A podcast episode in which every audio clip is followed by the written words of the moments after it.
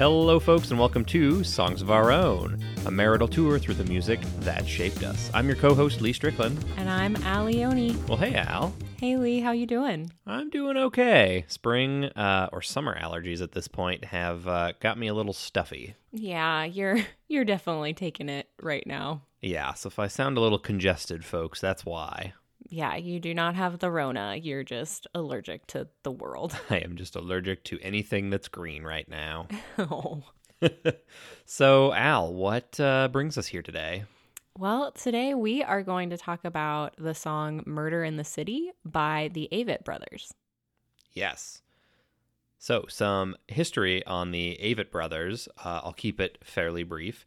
They are an American folk rock band from Concord, North Carolina. Um, the Avett brothers are Scott Avett and Seth Avett, and there's a couple other guys with them, but those are the two brothers. So they were described by the San Francisco Chronicle as having the heavy sadness of Townes Van Zandt, the light pop concussion of Buddy Holly, the tuneful jingle of the Beatles, and the raw energy of the Ramones. Wow, that's some really high praise for them. Yeah, as I was doing some research into the band, they just have this list of music styles that they blend. I mean, it was everything from bluegrass to reggae. Yeah, you can definitely, when you listen to a full album of theirs, every song is very different. Yeah, it was really neat. I've come across them before, but I've never really listened to a full album of theirs. I've heard, I think, some of their hits, and then they have a really good cover of um, Blaze Foley's Clay Pigeons. Oh, okay. So that one I've played quite a bit around here. Uh, but I feel like most of the stuff I've heard from them has been kind of folky or bluegrassy. Yeah, I remember I really fell in love with, I think it was probably their first hit, I and Love and You. And I remember listening to a full album being like, oh my gosh, I'm just going to get a full CD of songs that sound like this. And that is not what I got. It was still really good. Uh, it did take me by surprise, though.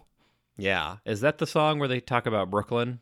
Yeah, where they're like, Brooklyn, Brooklyn, take me in. Are you aware of the shape I'm in? Yes. Uh, a love song to the city of Brooklyn. I know. Or the, the borough. I don't know. We'll have to ask your New York people what it is. I know there's a couple listeners from New York, so they can correct us. We're going to get lots of emails now. So, Al, what Avett Brothers song are we focusing on for our August bonus episode? Well, this one is going to be about Murder in the City, which I think is off of their second album.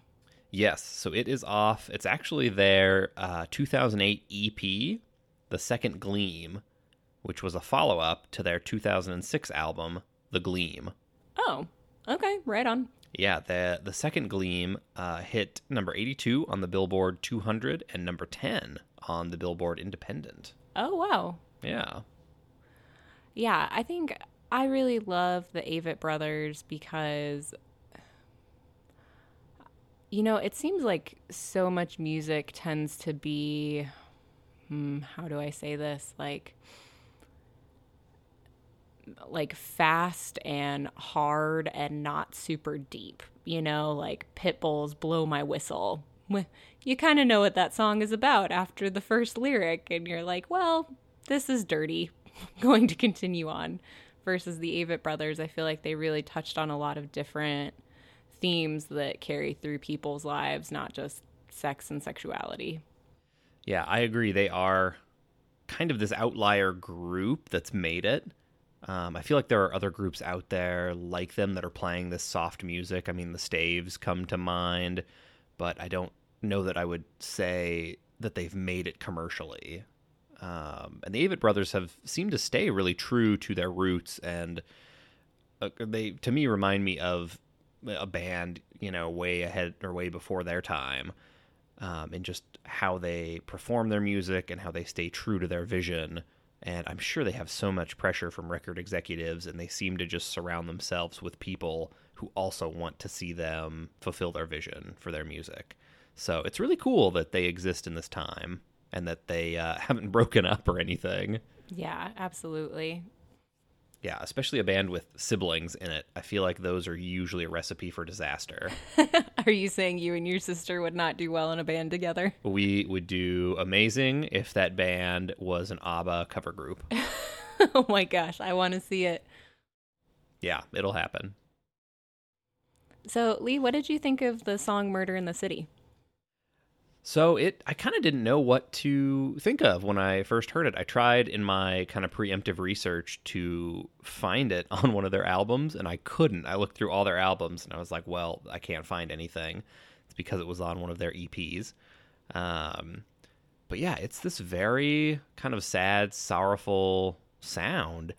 To me, it was from the perspective of a brother I couldn't quite tell if he was living or deceased. Um, and so in my mind, as I'm hearing this song, right, it's kind of another sibling. I'm picturing another brother finding this letter from this other brother who has left. And it's not clear to me if they are still alive or if they've passed and this brother's going through his brother's possessions.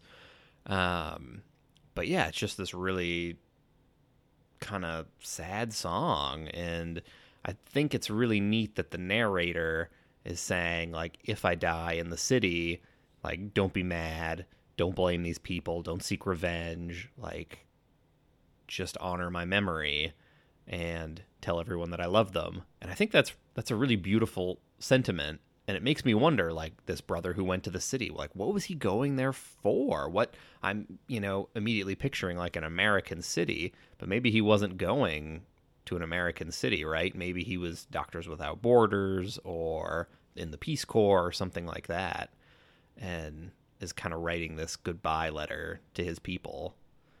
So i don't know. It left me we listened to a couple different versions just because i kept needing to hear it again and again and again to try to piece it together in my mind of what I thought. And it's a it's a song that leaves me with a lot of questions.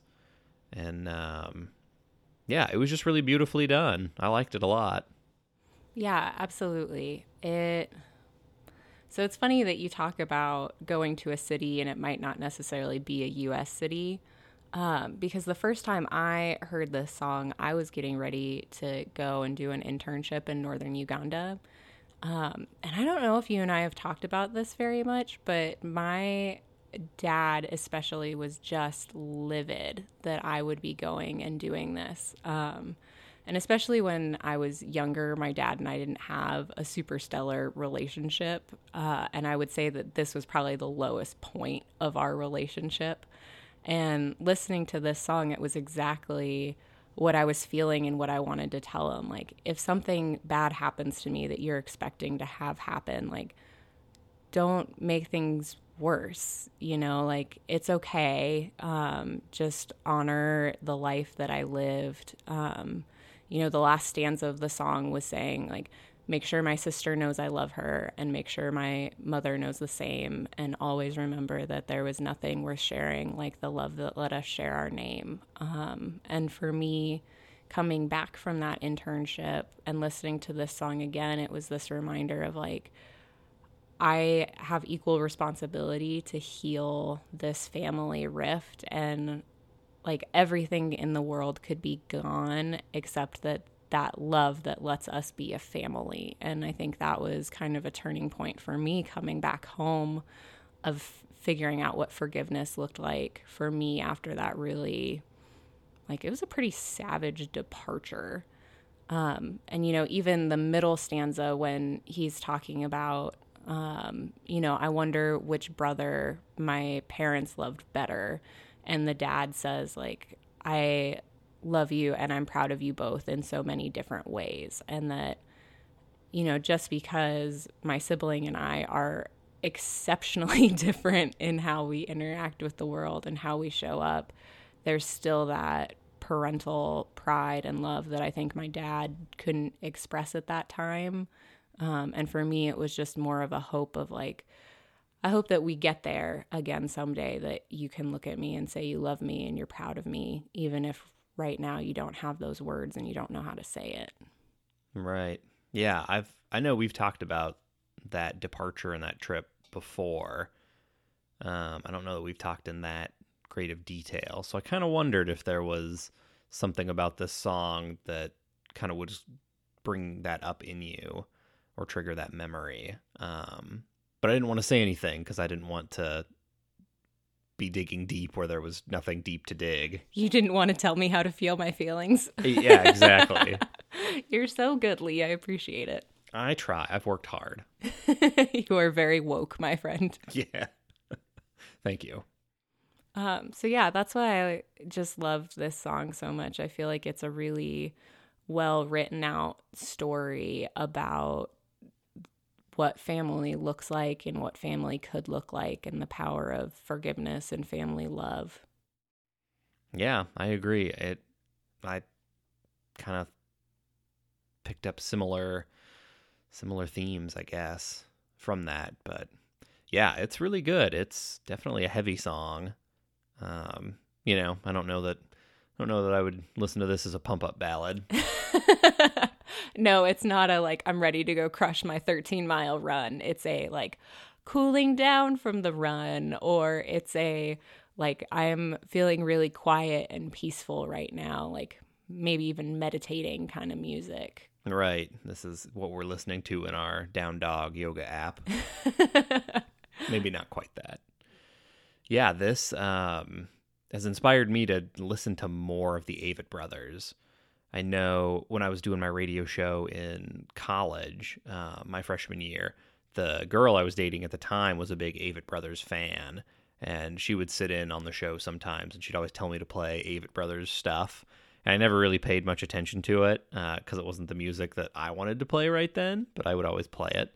Good boyfriend points um, right there. Thank you, thank you. But yeah, I don't think I gave them the proper attention that they deserved, and so yeah, this has inspired me to go back and listen to some of their catalog and find out that they have other songs other than stuff about Brooklyn. oh my gosh, that song is about so much more than Brooklyn.